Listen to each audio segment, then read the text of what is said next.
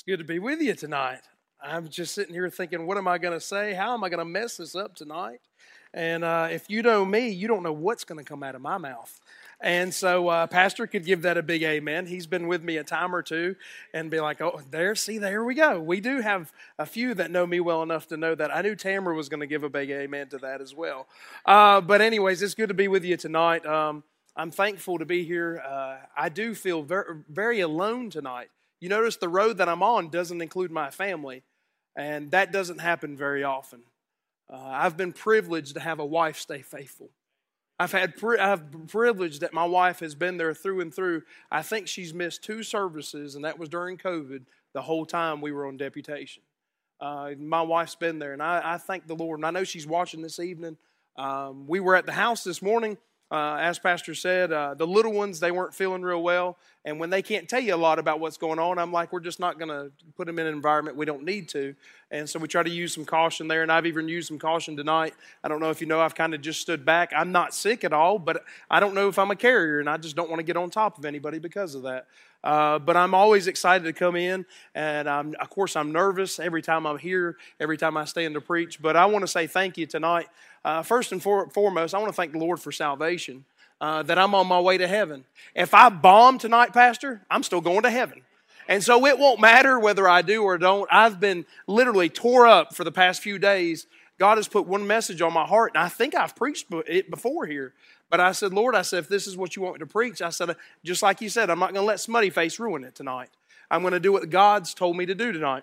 And so, anyways, but it is wonderful. I want to reiterate what was already said. Uh, I know Pastor read all these different letters from these different missionaries. I included it in our last prayer letter, but I want to say thank you, church. Thank you for going above and beyond. Um, when you're on the field, as this family is just starting out, you don't know where the money's going to come from and uh, just to watch as a church, Calvary, as another church may just send in a, a love offering or send in something just out of the blue, uh, how God can do that. I know uh, with us and with our plans and everything this past month, we've been praying, God, would you send in the funds? And it's an amazing thing as I've watched God. I'll have a pastor call me up and say, Justin, we just took up a love offering for you. And I'm sitting there wondering, God, how are we going to make this trip? How are we going to do this? Had a pastor text me this morning. He said, Justin, just want to let you know we're doing something special for you today. And I'm sitting there thinking, Lord, we ain't even at church this morning, yet somebody's thinking about us and praying for us. Uh, pastor, your father's not the only one that gets emotional. I get a whole lot of emotional uh, when I get to talking about the goodness of God. Folks, if you ever just realize what God did for you, it may just sooner or later affect your heart and realize it is start to come out through your eyeballs and you don't know how to stop it. You don't know where it's coming from, and all you can do is say, I praise his holy name. Because he's worthy tonight, folks. But uh, it is wonderful to be with you this evening. I'm just so grateful. I'm just thinking about, and uh, I'm not near as nervous as I was a minute ago. Praise the Lord for that. But just really think about, Lord, what, what would you have me to say? But just want to say thank you. I got to thinking this past week, so I went up to the prison Tuesday night. And it was a little bit chilly, uh, but the Lord blessed, and we had we didn't have a, a large group of guys there. We went up to Wilkesboro, didn't have a large group of guys. I think we had nine or ten men in there, and that was a little bit low night for us. But what was an amazing, and I was telling Brother Timmy just a minute ago, what was an amazing thing that took place is it was different than any service I think we've ever taken place in almost 12 years that I've been up there. Folks, we never even got to sing the first song. Those men just begin to weep. They begin to testify. And I was trying to cut them off. I promise. I, I was like, I know how much time we got, but they just wanted to talk about the Lord. And so we just let them just praise the Lord. And you know, one thing they, that they'll do is they'll reveal a lot of what's going on in their life. And I had two men stand up and say, Preacher, we don't know where we're going when we get out. We don't have a house to go to. We just don't know what, what's going to. And I got to encourage them uh, out of the book of Genesis on uh, Joseph and the rejection that he went through. And yet God had a plan for him. And I got to encourage those men. But it was such a wonderful evening um, to be there with those guys. But I say all that to say this I thought the whole time, this may be the last time I'm here with these men. Because if everything continues, and many of you already know, uh, we'll be moving here very shortly. And if everything continues, I'm not going back up there again. And so I was trying to take in every bit of it. And even tonight, I'm trying to take in every bit of it. There's a lot going on in my mind, a lot going on just in, in, within me, and I'm sitting there thinking, Lord, I could be worried about everything else and concerned with everything else, but I come in for one reason tonight, and that's to worship. Folks, I don't want to be the bearer of bad news, but I didn't come in here for you tonight. I know that comes at I know that comes as a shock, but I didn't come here for you tonight. I come here to worship the Lord tonight. Folks, if you came for any other reason, you came for the wrong reason. Because it doesn't matter if your car's parked outside. It doesn't matter if you're in the same place that you're always in. And I'm going to get into that in a minute. It doesn't matter about those things if you don't truly know Him. We've got to know Him and we've got to worship Him. And so, with the help of the Lord tonight, I want you to flip over to Acts chapter number 8. And I want you to look at a passage of scripture with me. Like I say, I, I, I think I, I, may have preached it here. It's, it's often, um, I, was telling Miss Sue before the service, sometimes uh, with my diabetes, uh, sometimes I don't remember stuff as well as I need to. So I try to write everything down. And we've been literally all over the all over the state this week. I was out preaching out at the coast on Wednesday, and then we traveled back in. And uh, needless to say, we were uh, we went uh, we were just right around the corner last Sunday morning, and then we headed up. Uh, we went out the road uh, Sunday evening. It's just we've been a little bit of everywhere, and so often things just get confusing, and I forget things. But uh, I've been praying and just seeking the Lord. And I asked Pastor. I texted him yesterday, and I said, Pastor, was there a theme today? And I knew it was the sons of the prophet. And so I was thinking on that, and I was thinking about these men that are just coming. Some are young, some are older than me, some are younger than me, but there's a lot of men who are coming along, and they've got a desire to serve the Lord. And so the Holy Spirit began to put this message upon my heart, and I, I know it well, but uh, I got to thinking on this thought tonight. What is your desire this evening? What's your desire? Why, why are you here this evening? Why did you get dressed? Why did you leave the house? We know it's cold out. I read a post earlier today on Facebook where a lady said, Praise God, everything's all right, but our, our heat's out, our water heater's out. Uh, said, We don't know what we're going to do, but praise God, everything's all right.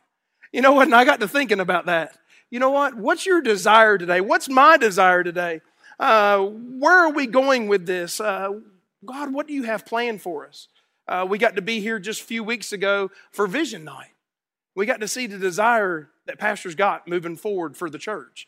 Got to see how, uh, Lord willing, here in the coming months and the coming years, we'll get to see that youth part added on, that youth wing added on here, and that children's wing. How exciting is that? Um, and just many different things. But the Lord began to work on me about this message myself, and it usually preaches to the preacher before he preaches, uh, before the preacher ever preaches to you. And the Holy Spirit spoke to me and said, Justin, what's your desire? Because, folks, we've been doing a whole lot of things, but so often our desires get twisted. Our desires get set on different things. Uh, the Holy Spirit had to speak to my heart on this because we've been so pressed on trying to sell a house and trying to buy a house, it takes us off the desire while we're even going. We can get so hung up in the ministry, we can get so caught up with everything else going on that we forget about what we're supposed to be doing.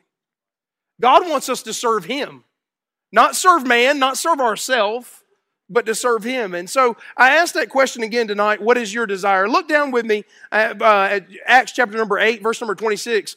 If you will, stand with me for the reading of the Word of God. I'm going to read just a few verses, very familiar passage of Scripture, but I want you to look at this this evening as we look at a desire tonight. And the angel of the Lord spake unto Philip, saying, Arise and go towards the south into the way that goeth down uh, from Jerusalem unto Gaza, which is desert. And he arose and went, and behold, a man of Ethiopia, a eunuch of great authority under Candace, queen of the Ethiopians, who had charge of all her treasure, and had come to Jerusalem for to worship, was returning and sitting in his chariot, read Isaiah the prophet. And then the Spirit saith unto Philip, Go uh, near and join thyself to the chariot. And Philip ran thither and heard uh, him read the prophet Isaiah and said, Understandest what thou readest? And he said, How can I, except some man should guide me? And he desired Philip that he would come up and sit with him. The place of the scripture, what you read was this He was led as a sheep to the slaughter, and like a lamb dumb before the shearer. So opened he not his mouth, and in his humiliation his judgment was taken away. And who shall declare his generation? For his life is taken from the earth. And the eunuch answered Philip and said, I pray thee, of whom speaketh the prophet this? Of himself or of some other man? Then Philip opened his mouth and began at the same scripture and preached unto him Jesus. And as they went on their way, they came into a certain water, and the eunuch said, See, here is water. What doeth hinder me to be baptized? And Philip said, If thou believest with all thine heart, thou mayest. And he answered and said, I believe that Jesus Christ is the Son of God. And he commanded his chariot to stand still, and they went both down into the water, both Philip and the eunuch, and he baptized him. And when they were come up out of the water, the Spirit of the Lord caught away Philip, that the eunuch saw him no more, and he went uh, on his way rejoicing. Father, we thank you for your word tonight. Lord, we thank you for the wonderful singing in here tonight. Lord, we're looking forward to that day when we get to be in glory with you, Lord. Lord, we're so thankful, Lord, uh, that, Lord, we have heat on in here tonight. Lord, that we've got a roof over our head. I thought to myself just yesterday evening, Lord, as I went out there to put wood in the fire, God, I thought about those that are sleeping on the streets. Lord, in the teens whatever it was last night, low, uh, even single digits. Father, there's people that were sleeping on the street, and I was going to lay my head down on my bed in the warm 75, 76 degree house. Father, I just thank you tonight, Lord, for the little things this evening. God, we've got electricity. Praise God, we get to carry our Bibles in here tonight. God, we've got clothes on our back and shoes on our feet. But oh, dear Lord, we've got Jesus tonight. And Lord, I pray this evening, God, that we would just lift our voices, Lord, that we would lift our hearts unto you this evening, God, as you just speak to our heart. God, I pray this message would not just fall at, uh, at our feet, but God, that we would gather it up and Lord, we would apply it to our lives. Father, I pray now, Lord, that Jesus would be uh, exalted and edified. Lord, we sure do love you, Lord. We want to worship you this evening. God, I pray you'd help us. In Jesus' name, amen and amen. You may be seated.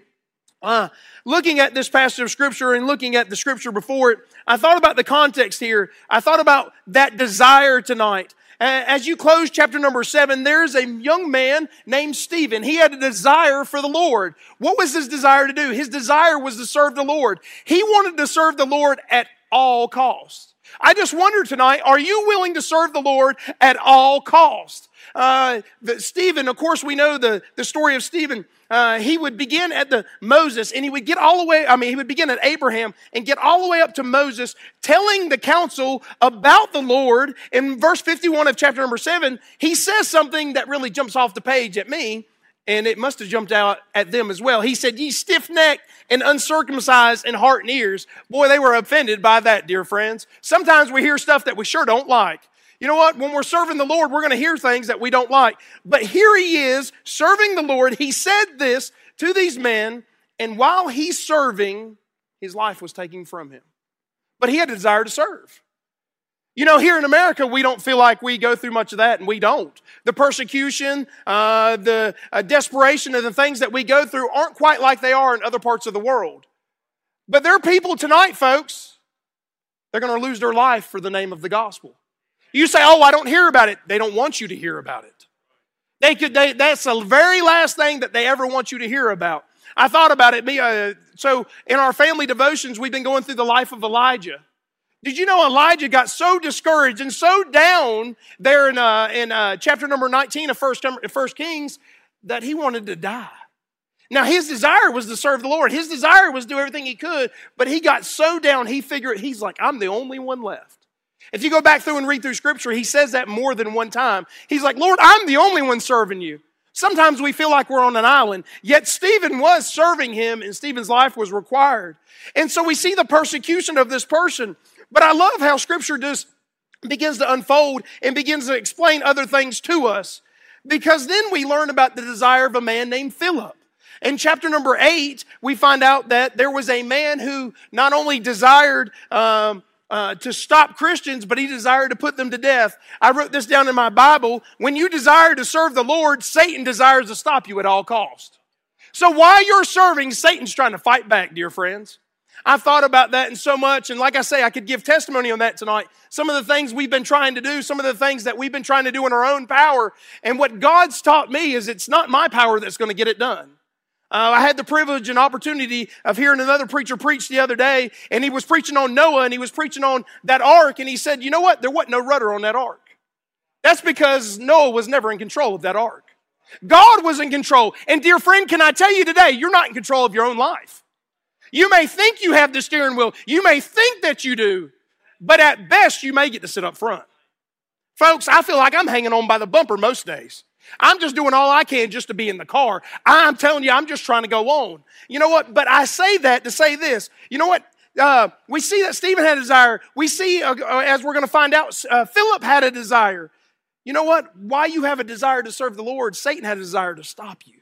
He wants to stop you at all costs. In verse number one of chapter number eight, uh, there was great persecution come against the church. Why? Because Satan was trying to stop the church. God had started his church. Jesus had planted the church during the most heinous, horrible time in history the Roman Empire. You wouldn't want to start a church during this time. Uh, these people were relentless. Remember how they crucified our Savior? The worst death that any man could die? Yet, here during this time is when God would choose to plant the church. He would choose to use these people. Then there was great persecution that they were going through. So much so that they were scattered abroad, according to the scripture, according to verse number one, except the apostles. They were scattered to Judea. They were scattered to Samaria. Uh, as they were pushed out, you know what they were going through? They were going through, as verse number two says, great lamentation. They were going through a hard time. You know what? As they were serving the Lord, persecution came. As they were serving the Lord, guess what? Sadness and sorrow came into their life. Uh, but as we continue to read on, uh, like I said, Satan is fighting against. We find out this young man named Saul of Tarsus. Verse number three said he made havoc of the church. Hey, dear friend, there was great havoc during this time frame too. You know what? When you're going through it, you know what? You may really get to go through it. There's great persecution, there's great limitation, there's great havoc. But I'm grateful that the Bible doesn't stop there. I'm grateful that we don't end on verse number three because we continue on. In verse number four, we find out through the persecution, through the scattering abroad, that there was great word being preached. And guess what, dear friends? There's still great word being preached. God's word has not changed. Man has changed. Man has changed God's word. But God's word has not changed. God's word has stayed the same.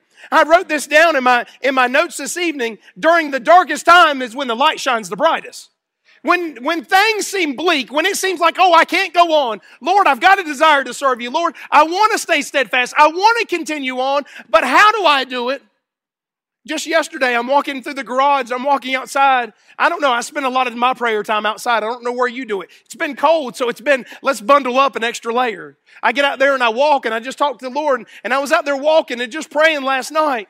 And as I was seeking the Lord, I said, Lord, I said, I said, more than ever, my flesh wants to give up. It just wants to quit. But the more my flesh wants to quit, the more I know that the victory is about to come. Because it's always darkest right before daylight, dear friends. It's not easy when it's the darkest time. When the darkest time, you're groping, you're reaching around, you're like, Lord, what do I do? But that's the time when you trust Him the most. It's not time to back up. It's not time to look for something new. It's time to keep going with what's been steadfast. Uh, uh, we need to be consistent in our prayer lives. We need to be consistent in our Bible study. We need to have a consistent desire to continue to follow Him. But I love this because I'm going to get into this. I'm going to get back to our text in a minute. But by verse number five, Philip was driven out of Jerusalem. And when he was driven out of Jerusalem, he was driven into an area called Samaria. But I love what I see here because in verse number five, there wasn't only great word, there was great preaching. You know what he did? The same thing he was doing in Jerusalem, he went and done in Samaria.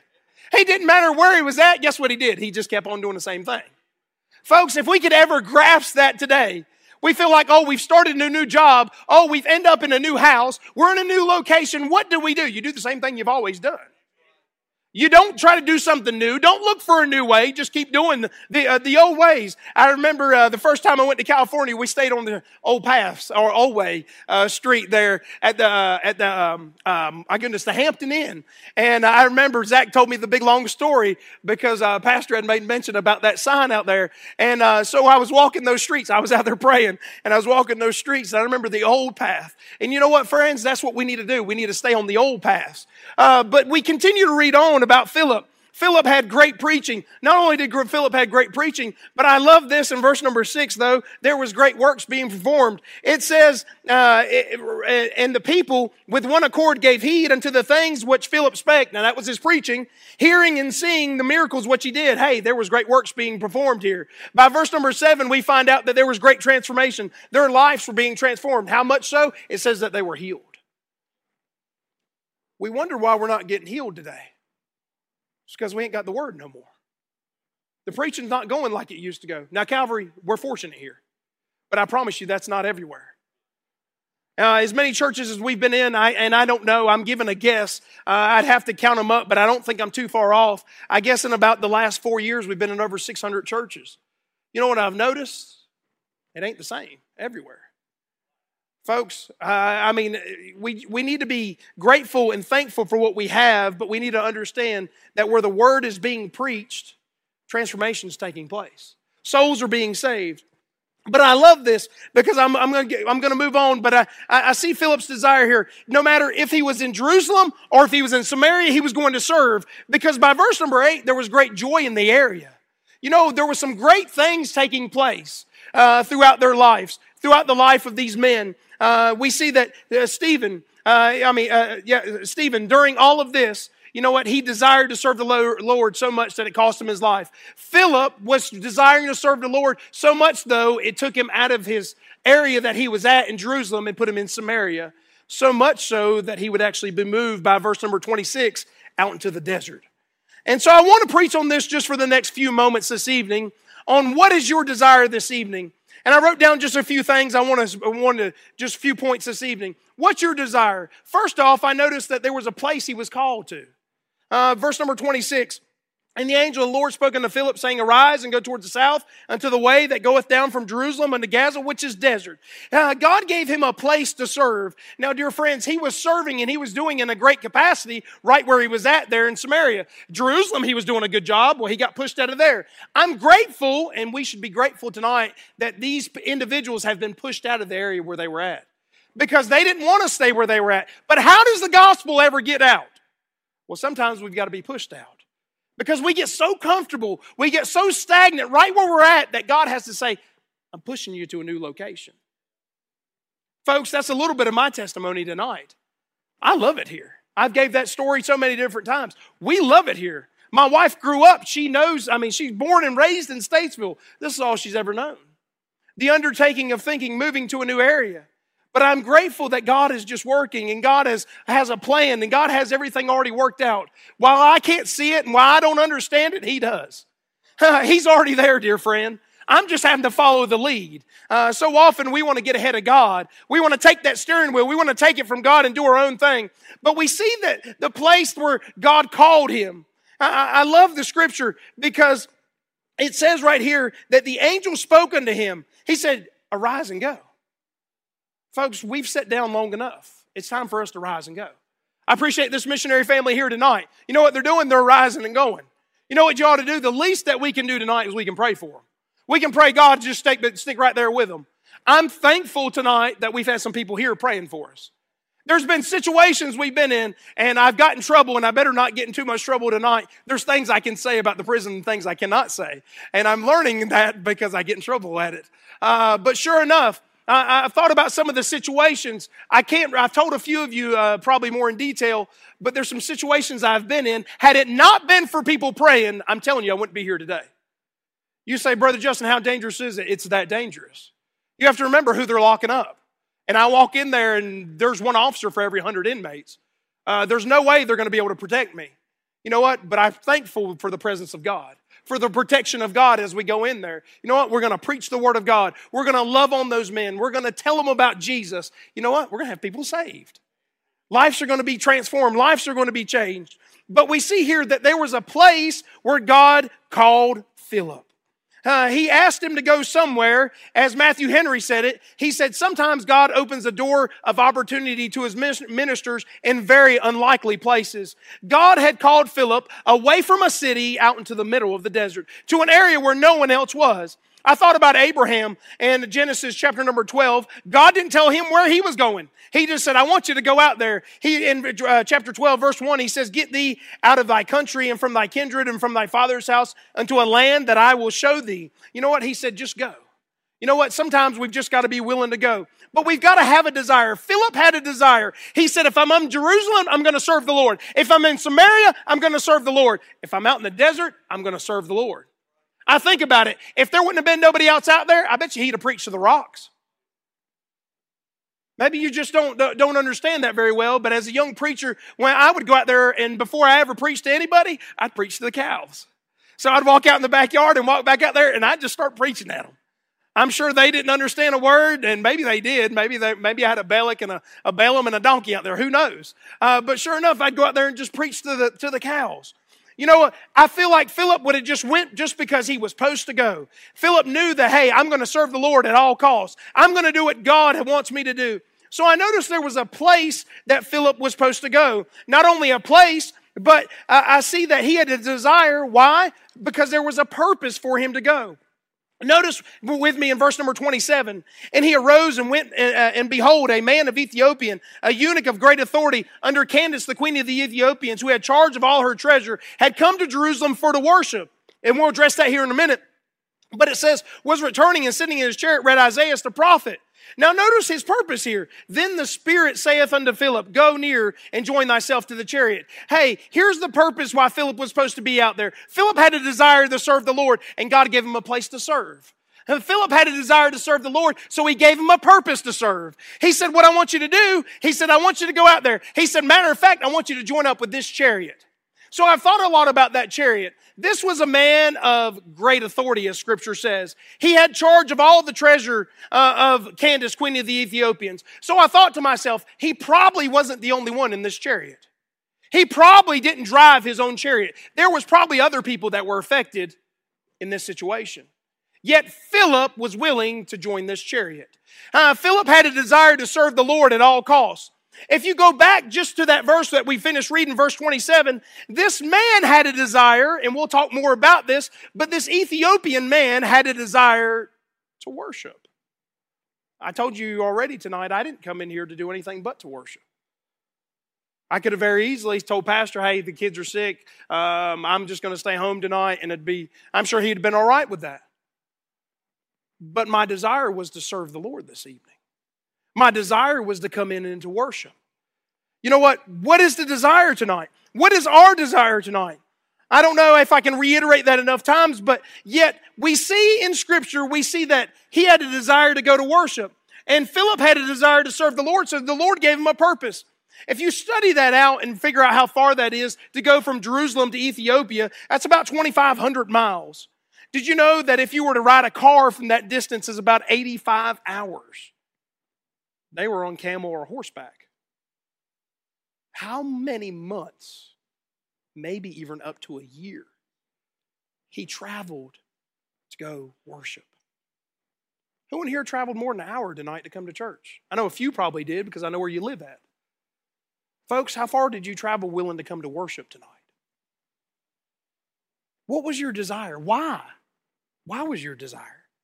And so we get to thinking about Philip and his desire here. His desire was to do whatever the Lord wanted him to do. God gave him a purpose to do just this. This Ethiopian, and I thought about this, though uh, God spoke to Philip and told him through the angel, arise and go. Hey, guess what? The Ethiopian had to arise and go too. There's more desires going on than you realize. Hey, I may not have a desire to get up and go to work tomorrow. Hey, I may not have a desire to get up and go to school tomorrow. But if I'll serve the Lord, guess what? God will put somebody in front of me tomorrow. You know what? Hey, that work coworker is going through some things. I asked the men to pray for a family member just this evening. Um, I got a phone call the other day.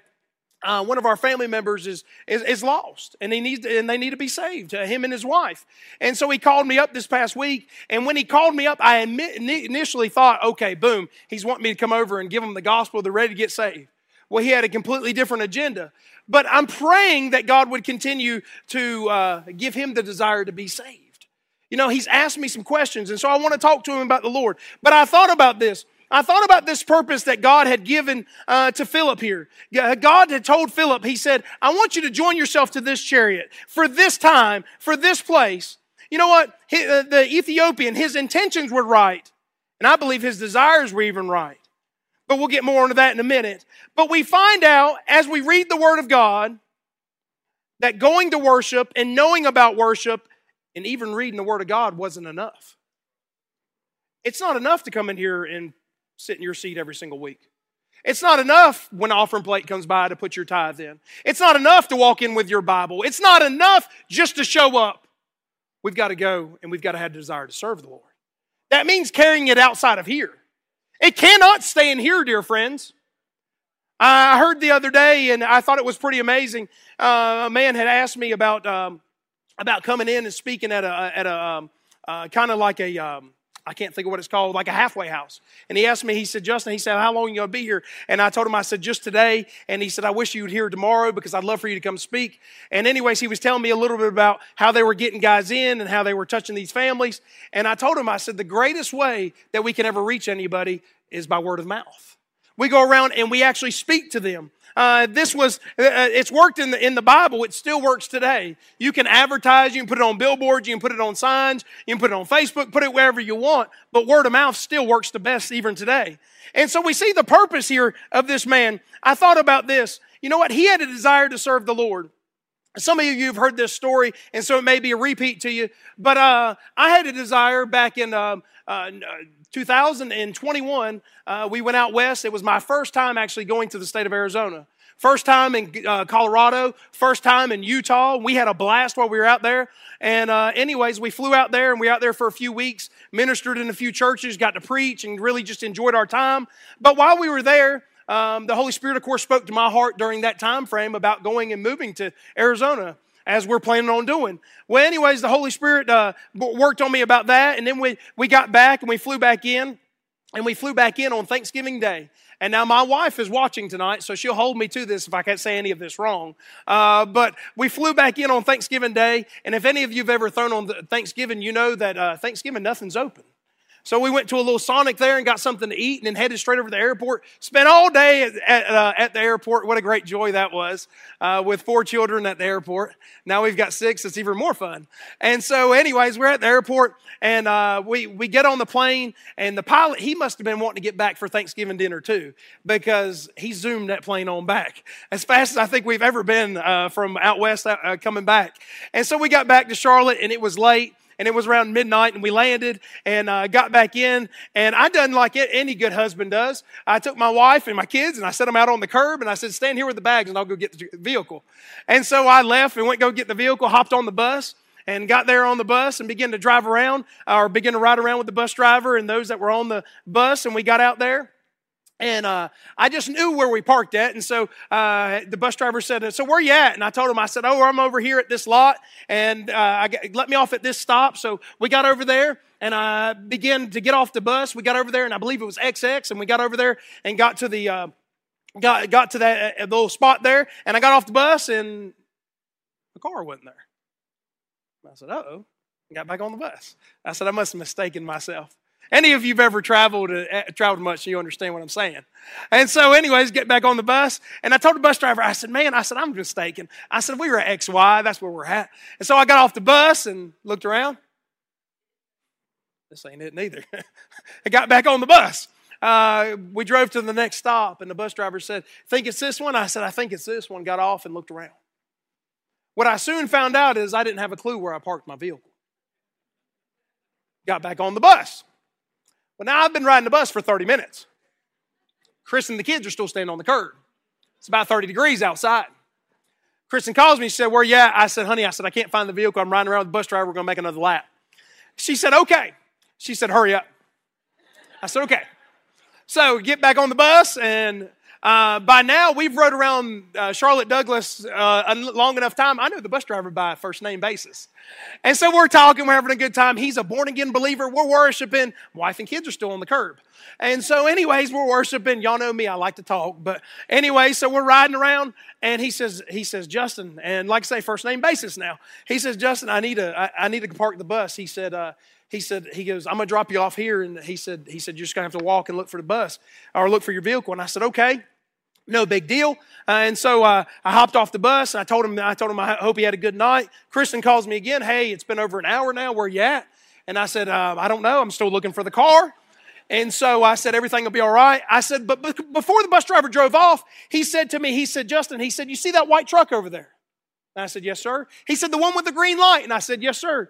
He said, If you can't find your vehicle, just go over there and talk to him. He'll tell you where, he'll help you to find your vehicle. He said, That's what his job is to do. If any of y'all have been to Charlotte Douglas, you've seen these trucks before. So you know what I'm talking about. And that's why they're there. And so I said, oh, I said, I'm good. I said, I'll figure out where it's at. By this point in time, it's after one o'clock. It's down one o'clock in the morning. It's downpouring. I'm walking around out there and I'm like, panic button. Where's my car? And so I'm hitting that button, hitting that button, and I cannot find my car. And so I begin to walk around. Now, here goes my phone ringing again. Kristen's like, Where you at? she goes, We're still standing on the curb. And I said, Honey, I said, I can't find the car. She said, Well, you better find the car. And I said, Okay, okay. Uh, I said, I said, I'm working on it. We're probably an hour and a half into it now, folks. And I'm still looking for the car. Finally, I walk over there and uh, I walk over to the truck and I told the man, I said, Sir, I said, I cannot find our vehicle. I said, uh, I said, Would you help me? He said, Hop on in. He said, We'll find your vehicle. He said, That's what I'm here for. I said, Okay. He said, People lose their vehicles all the time. I'm sitting there thinking, Not me. Not me. Uh, but sure enough, I learned too. I'm going to take a picture where I park at from now on. Uh, but, anyways, hop in the truck with him. And I had a desire to get home that day. But the Holy Spirit had a different desire that day. He wanted me to speak and give that man the gospel. But I didn't want to give him the gospel. What I wanted to do is I wanted to satisfy that wife and children, and I wanted to get home. I'd been gone all day long. We'd been gone for about 12, 14 hours. And so the Holy Spirit spoke to my heart and said, Justin, just give him a gospel tract. I said, No, Lord. I said, I'm not going to give him a gospel tract. I just want to get home. I'm looking for my car. So we spent the next hour driving around. We went all through lot two. Guess what we found out? Car wasn't in lot two. We went to lot one and we began to ride that lot uh, back and forth. The whole time, the Holy Spirit speaking to my heart. Justin, just give him a gospel tract. Justin, just give him a gospel tract. I said, but Lord, I said, I've got a wife and kids back there on the curb. I said, we just want to get home, get back into the warm, find our car. And the Holy Spirit said, just give him a gospel tract. And finally, I looked over at the man and I said, Sir, I said, let me stop you. And he literally stopped the truck. And I said, The Holy Spirit of God wants me to give you a gospel tract. I gave him the gospel tract and began to explain what it was all about. No sooner than I did that, I hit the panic button on the vehicle. Sitting right beside where we parked the truck was my vehicle. I say that only to say this because it's a funny story, and Kristen killed me either way. I almost, uh, I, we didn't get divorced that day. We almost got murdered. Uh, but sure enough, uh, what I, I say that because God had a purpose for me to be in that position that day. My desire is to serve Him. I went all the way across the nation to serve Him. Yet right here in Charlotte, He had somebody He wanted me to witness to. Here I was looking for somewhere else. Here I had a desire to go somewhere else, and God said, "I want you to use you right here, right now." And so we see the purpose. I see the placement of this man. I see the purpose for uh, Philip, but I see the problem here. I see the problem. Notice right here as the scripture goes on, verse 30. And Philip ran thither and heard uh, him read the prophet Isaiah and said, Understandest what thou readest? I love the question that he gives him. Do you understand what you're reading? I, I, I gave this example in a church the other day. Have we ever just took time to ask somebody about them? Pastor, I heard you say it many years ago, and I use it all the time, and I love it, and I, I continue to use it even to this day. People don't care how much you know till they know how much you care. Folks, we get so hung up with our agenda, with what's going on in our own desires, that we forget about why God even placed us here. He saved us. Why? That we could tell somebody else about Jesus, so that they would get saved, so that they wouldn't go to a devil's hell. That's why we're here. We're not here for ourselves. Though that is why we often think we're here. Well, God, what can I benefit out of this? I've caught myself, and maybe you have too, in my own prayer life, I've caught myself spending more time worried about what I want and what I want God to do in my life than what God wants to do in my life. You know what? The desire there. But we see the problem that this man had because not only was uh, there a place, not only was there a purpose, but there was a problem here. I love it in verse 30, 31 because the Ethiopian's just real humble, ain't he? Notice what he says. How can I accept some man to guide me? Dude, I don't understand. In plain English, dude, I don't understand. I'm trying to figure out what you're talking about, but I can't get it.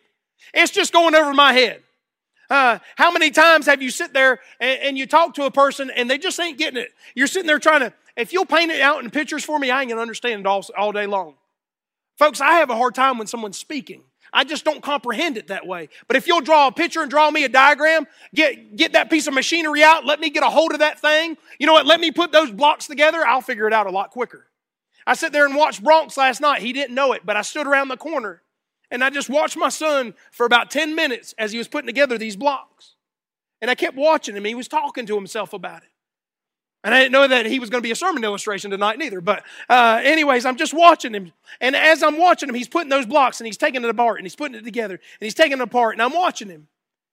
And I watched as he would fail in what he was doing, but he wouldn't give up. He sit there and he was like, "No, this isn't going to work, but I need it this big." And so I, I seen his design, what he was trying to build, and so he got it built. And then he realized I was standing there, and he was startled to death. And he said, How long you been standing there? Because he's always trying to scare me. And so I scared him. He said, How long you been standing there? I said, Son, I've been watching you. I'm thinking about my heavenly father tonight. You know what he's doing? He's been watching. He's been watching me. He's been watching you, dear friend. He's watching you to see, hey, are you going to sit there and put the pieces together yourself or are you going to let him help you put it together? He's already got a design. He's already got a plan. He's already fashioned it. But we see the problem was he couldn't figure it out. We've got problems today, dear friends. We can't figure it out. I remember, and Pastor was talking about my hair. Oh, dear friend, if you could have seen my hair 20 years ago. Some of you have. When I had those dreadlocks, when I was strung out on drugs and on alcohol, uh, when I didn't care about my life so much so that I committed suicide a few different times or attempted suicide. Let me rephrase it like that. You know what? I was living a life. You know what? The reason that God called us into the prison is because I've been where those men have been. I know what it's like to sleep, sleep in a five by ten. I understand solitary confinement. But we see that this man had a problem. What was his problem? He didn't know. He needed some man to guide him. Folks, if you don't know the Lord in here tonight, you need some man to guide you tonight. The Holy Spirit of God wants to guide you. Uh, Romans chapter number 10, verse number 14. How shall they then call upon him in whom they have not believed? Or how shall they believe on him in whom they have not heard? Or how shall they hear without a preacher? Uh, there's a preacher come to you tonight, dear friend. I want to tell you, Jesus is the only way. There's not another way. You're not going to find a worship service. You're not going to find a book. You're not going to find another way other than Jesus. Folks, we don't need anything else. Huh? The world wants to give us all these different things. How many people today are looking at a pigskin ball today thinking it's going to satisfy? How many people are thinking, hey, I'm going to win the money because I don't even know who's playing today, but, but Kansas City and somebody. Because if they're going to win, I'm going to hit it rich. How many people are betting their lives away, their families away? How many people are going to be homeless tomorrow? Because their desires are in the wrong place. Well, Lord, I want to go out there. I thought about it, and y'all know I don't like the NFL. Y'all know that about me. If you don't kick a ball, I don't care about it. And uh, needless to say, I watched a little bit of that game yesterday, and I thought to myself, when they were in Baltimore, I said, man, they are stinking nuts sitting out in that cold weather like that. I said, I'm going to sit here in the warm, and I don't even want to watch it, but I can at least watch it in the warm if I want to watch it. But yet, how much money are they going to give to go to that game? Because of where their desires at. How many people should be in the house of God tonight? They don't understand their problem that they have, but their problem is that they need Jesus. Uh, because in their own ability, and my own ability, and your own ability will end up in hell every single time. Uh, you say, no, preacher, you, you just don't understand. Now, I'll get. Uh, Romans chapter 3, verse number 23 says, For all have sinned, come short of the glory of God. God can't let a sinner into heaven, dear friend. God's heaven is sinless and he can't let us in there that way. You say, well, preacher, I've got a good heart. I'll end up there. Jeremiah talks about that. Jeremiah 17, 9. The heart is deceitful above all things and desperately wicked. Who can know it? Uh, can I just go ahead and say tonight, your heart's not good tonight? Uh, not only is your heart not good, well, you'll say, oh, well, if my heart's not good, I'll get in there by good works. Ephesians chapter 2, verses 8 and 9, for by grace are you saved through faith, not of yourselves, it is gift of God, not of works, lest any man should boast. Yeah, your works ain't going to get you there neither, friend. Uh, you say, oh, well, well, preacher, you know what? If I don't have a good heart and I don't have good works, I'll just be a good person. Uh, Romans chapter 3, verse number 10 says, As it is written, there is none righteous, no, not one. There is none that understandeth. There is none that seeketh after God. They are all gone out of the way. They are all together become unprofitable. There is none that doeth good, no, not one. So, not a good heart, not good works, not even being a good person. Talked to an inmate there in December and I spoke to him, and we were doing the Christmas gifts there up in Tennessee. And he come to the door and he said, he said, he said, Chap, I need to talk to you. And I said, Yes, sir. I said, What's going on? And he began just to unload. And I mean, he was just telling me a lot of stuff. And he said, I don't even deserve to be in here. And I said, I thought to myself, well, you do, or you wouldn't be here. But then he said, there was some conviction that came upon him. He said, Well, I did assault somebody. He said, So I guess I do deserve to be here. You know what I'm just saying tonight? You know what? We think that we can do it in our own good works. We think we can do it in our own uh, being good people. We think that we can have a good heart, but that won't be good enough, dear friend. So we see right here, we see this, the place, we see the purpose, we see the problem, but I love it because scripture goes on that God sent a preacher on. You know what? Because there was a problem. There was a plan that God sent and put in place. God had a specific purpose for Philip to meet up with this man at this appointed time. It's not by accident you're sitting in this church service at this time for this message because God put you here for a reason. I don't believe in accidents, dear friend. I don't believe, people told me I was an accident growing up. And boy, it was hard because I believed them for a long time. My mom did not plan to have me. My mom was still in high school when she got pregnant with me. My dad was out of the picture. Didn't even know my dad growing up. My mom had we were in some we were in some difficult situations. You know what? I used to believe those people that told me, you know what, you're an accident. You weren't planned. But I'm sure grateful that God planned out my life. That God's got a purpose for my life. You know what? Now I've got a desire to serve Him because I understand that today. I hope you understand that God's got something for you today. I hope you understand that this man right here, and not only did did Philip go with a desire, as verse number 35 says, then Philip opened his mouth and began at the same scripture and preached unto him Jesus. He didn't preach unto him Muhammad. He didn't preach unto him Allah. He didn't preach unto him Joseph Smith. He didn't preach unto him any other name but the name of Jesus, the only name that can save. Oh, dear friend, we don't get excited enough about Jesus today. Uh, we say his name so quietly, we get off to the side and we're like, oh, we're going to go over here and say our little prayer. Hopefully nobody hears me say Jesus. Praise God for that quarterback the other day that said, I praise the name of Jesus Christ. Praise God for the coach that said the other day, hey, I'm going to go ahead and read a little bit of scripture. It's about time Christians start standing up and saying, Praise the Lord, the name of Jesus. Don't be ashamed. I'm not ashamed tonight. I'm not ashamed. You say, Well, you're in church. Dear friend, you come around with me for a little bit. If I'm ever ashamed of Jesus, I might as well just quit. I might as well just hang up the towel. I pray God just give me the boldness just to continue on. Folks, I'm not near as bold as I'd love to be. Uh, because I'd love to stand a little bit. I'd like to, I, I don't want to have to die for my faith. But I want to be willing to die for my faith as Stephen did. Folks, I hope I never, I never get killed. I hope no one ever takes my life. Uh, it was just a few months ago. I was reading there a, a news article where a man standing in Glendale, Arizona, was shot right in the face out there preaching the gospel on the street side. And I thought to myself, that's the area we're about to move to. Boy, it sure did get real, real quick. I said, Lord, this is the area you're calling us into. But we see the preacher right here. We see the plan that God had. God had put Philip in the path of this man at this appointed time to give him the gospel. And that's all that he needed was the gospel. He didn't need anything else. Hey, look, look back verse 27. It says that he went to worship. He desired to go to worship. Hey, as you continue to read right here, it said he, had a desire to read the word of God. He was reading verse 30, uh, the prophet Isaiah. So he's reading the scripture. Not only was he reading the scripture, hey, he said right here uh, in verse number 34, he had a desire to know who it was that he was reading about. Uh, by verse number uh, 36, he had a desire to even be baptized. And all those things are great, but they're not the main thing. We can have a desire to get up in this baptistry and get wet. We can have a desire to have the Word of God. We can have a desire to know about the Word of God. We can have a desire to even come in church tonight. But where's your desire for him?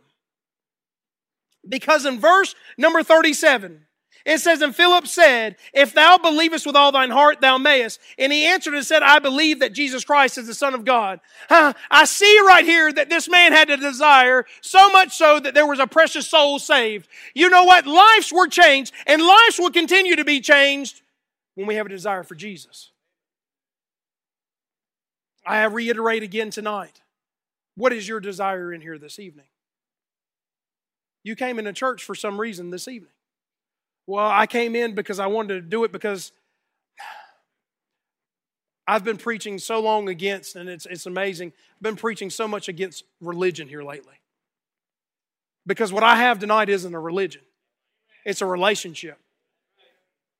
Folks, we've gotten so far away from relationship. Well, if you don't do it this way and say it like this, folks, some people will, will say the sinner's prayer and get saved. Some people will be in their pickup truck. Some people will be at the job site. Some people will be on the bedside. Some people will be near death. You know what? God's got a plan for everybody. You know what? He wants everyone to be saved. We know that according to 2 Peter chapter 3, verse number 9. The Lord is not slack concerning his um, the Lord is not slack concerning his promises, some man count slackness, but is long suffering towards usward, not willing that any should perish, but that all should come to repentance. I listened to the message this morning. I, I, I listened to what Pastor preached on this morning uh, on the author and finisher of our faith. You know what? He's not done tonight. You know what? He's working in our hearts even tonight because we've came tonight with a desire. And I just ask you about that desire. We've got some young men in here. I know it's it's been themed uh, for today, uh, for, for this day of the sons of the prophet. Some young men who have got a desire to serve the Lord. But let's not exclude everyone else that came to church tonight. Who else has got a desire to serve the Lord in here tonight?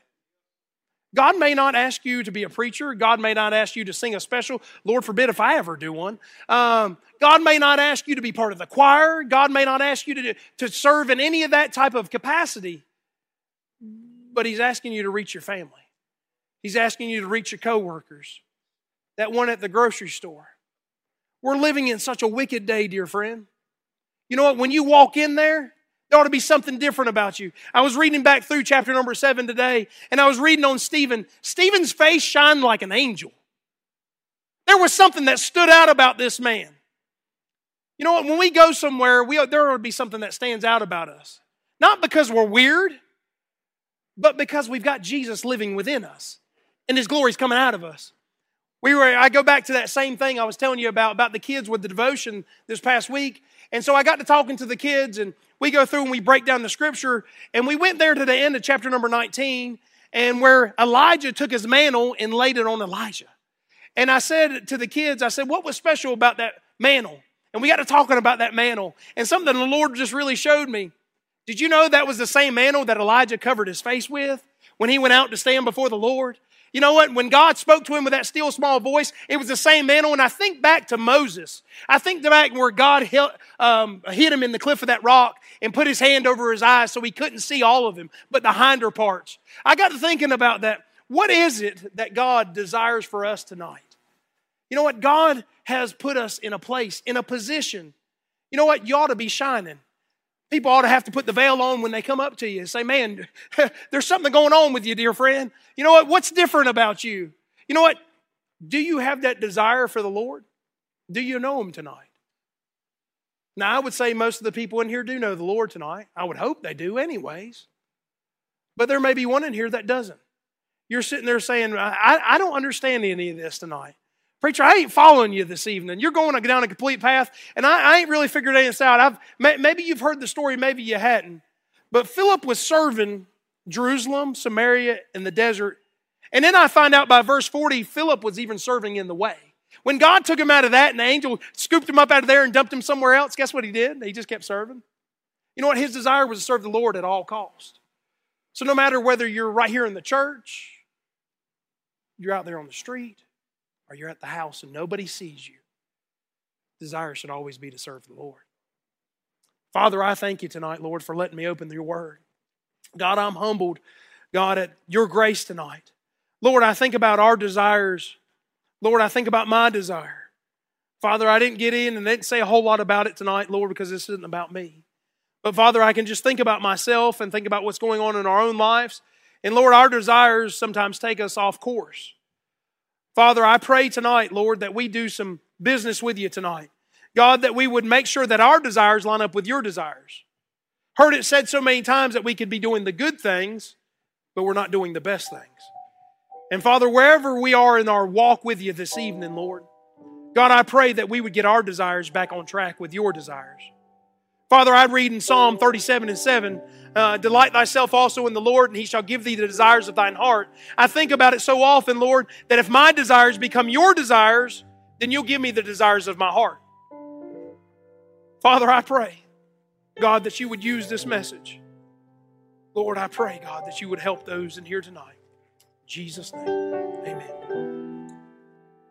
Our heads are bowed, our eyes are closed. Why don't we stand tonight? Man, what a great, what a great message.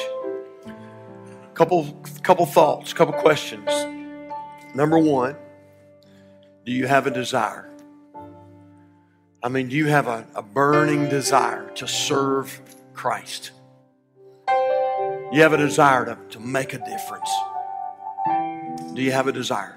The second question is this Do people know that you have a desire? The people that you're around, the people you work with, the folks that you go to school with, your family members, do they know that you have a desire to serve Christ? You know, maybe tonight, while we pause just for a moment, maybe somebody needs to just slip around this altar and say something like this Lord, increase my desire to serve you. And then, Lord, I pray that you'd help others to know I have a desire to serve the Lord of Lords.